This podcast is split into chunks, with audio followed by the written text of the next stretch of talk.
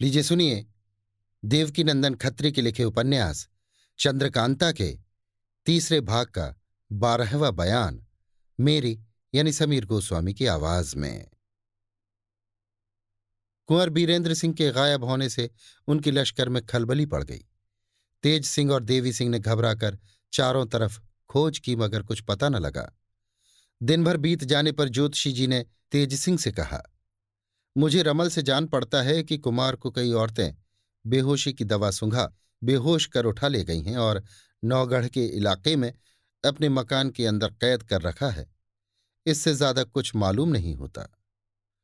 ज्योतिषी जी की बात सुनकर तेज सिंह बोले, नौगढ़ में तो अपना ही राज्य है। वहाँ कुमार के दुश्मनों का कहीं ठिकाना नहीं। महाराज सुरेंद्र सिंह की अमलदारी से उनकी रियाया बहुत खुश तथा उनके और उनके खानदान के लिए वक्त पर जान देने को तैयार है, फिर कुमार को ले जाकर कैद करने वाला कौन हो सकता है? बहुत देर तक सोच विचार करते रहने के बाद तेज सिंह कुमार की खोज में जाने के लिए तैयार हुए। देवी सिंह और ज्योतिषी जी ने भी उनका साथ दिया और ये तीनों नौगढ़ की तरफ़ रवाना हुए। जाते वक्त महाराज शिवदत्त के दीवान को चुनार विदा करते गए, जो कुंवर बीरेंद्र सिंह की मुलाकात को महाराज शिवदत्त की तरफ़ से तोहफा और सौगात लेकर आए हुए थे और तिलिस्मी किताब फतेह सिंह सिपह सलार के सुपुर्द कर दी, जो कुंवर बीरेंद्र सिंह के गायब हो जाने के बाद उनके पलंग पर पड़ी हुई पाई गई थी। ये तीनों अय्यार आधी रात गुजर जाने के बाद नौगढ़ की तरफ़ रवाना हुए। पाँच कोस तक बराबर चले गए। सवेरा होने पर तीनों एक घने जंगल में रुके और अपनी सूरतें बदलकर फिर रवाना हुए। दिन भर चलकर भूखे, प्यासे शाम को नौगढ़ की सरहद पर पहुँचे। इन लोगों ने आपस में ये राय ठहराई कि किसी से मुलाकात न करें, बल्कि ज़ाहिर भी न होकर छिपे ही छिपे कुमार की खोज करें। तीनों अय्यारों ने अलग अलग होकर कुमार का पता लगाना शुरू किया। कहीं मकान में घुसकर, कहीं बाग में जाकर, कहीं आदमियों से बातें करके उन लोगों ने दरियाफ्त किया, मगर कहीं पता न लगा।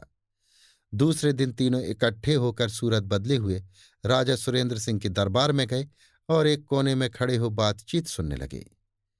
उसी वक्त कई जासूस दरबार में पहुँचे, जिनकी सूरत से घबराहट और परेशानी साफ़ मालूम होती थी।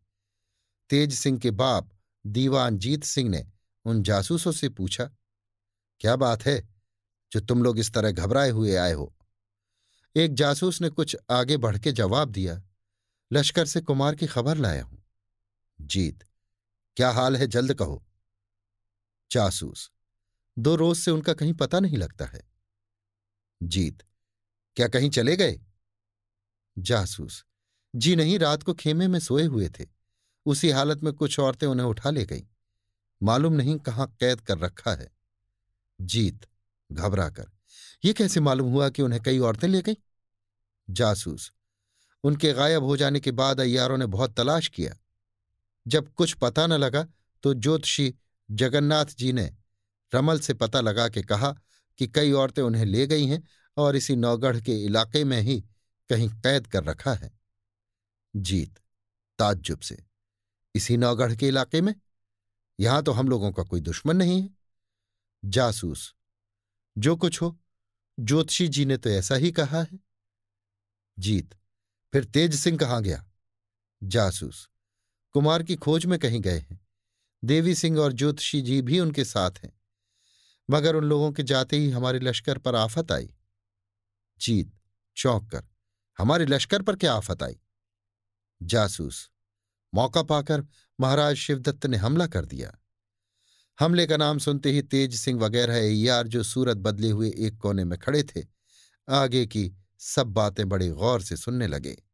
जीत, पहले तो तुम लोग ये खबर लाए थे कि महाराज शिवदत्त ने कुमार की दोस्ती कबूल कर ली और उनका दीवान बहुत कुछ नज़र लेकर आया है।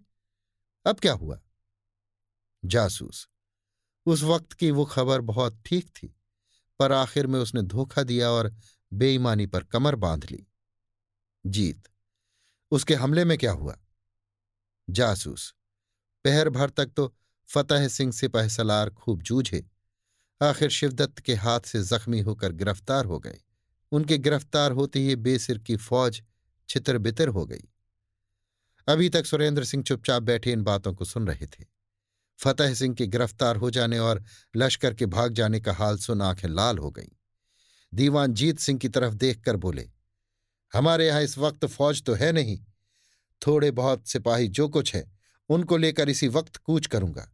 ऐसे नामर्द को मारना कोई बड़ी बात नहीं है।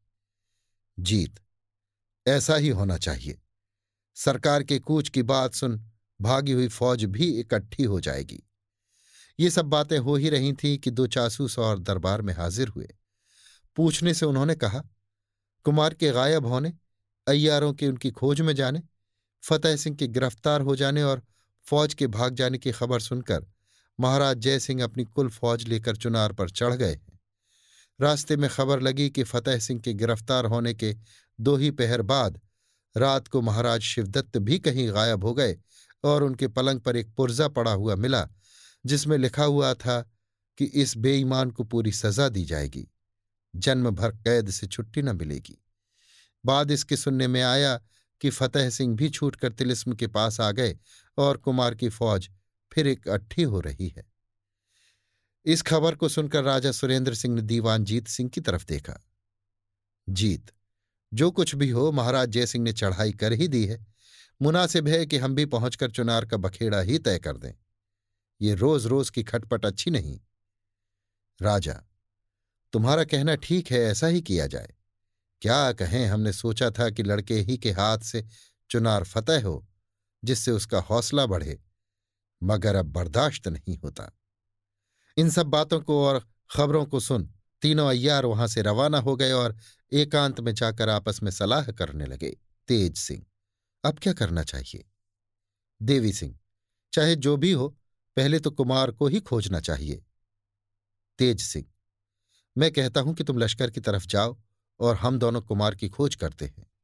ज्योतिषी, मेरी बात मानो तो पहले एक दफे, उस तहखाने में चलो, जिसमें महाराज शिवदत्त को कैद किया था। तेज सिंह, उसका तो दरवाज़ा ही नहीं खुलता। ज्योतिषी, भला चलो तो सही, शायद किसी तरकीब से खुल जाए। तेज सिंह। इसकी कोशिश तो आप बेफायदे करते हैं। अगर दरवाज़ा खुला भी तो क्या काम निकलेगा? ज्योतिषी अच्छा चलो तो। तेज सिंह, खैर चलो। तीनों अय्यार तहखाने की तरफ़ रवाना हुए। अभी आप सुन रहे थे देवकीनंदन खत्री के लिखे उपन्यास चंद्रकांता के तीसरे भाग के बारहवें बयान को। मेरी यानी समीर गोस्वामी की आवाज़ में।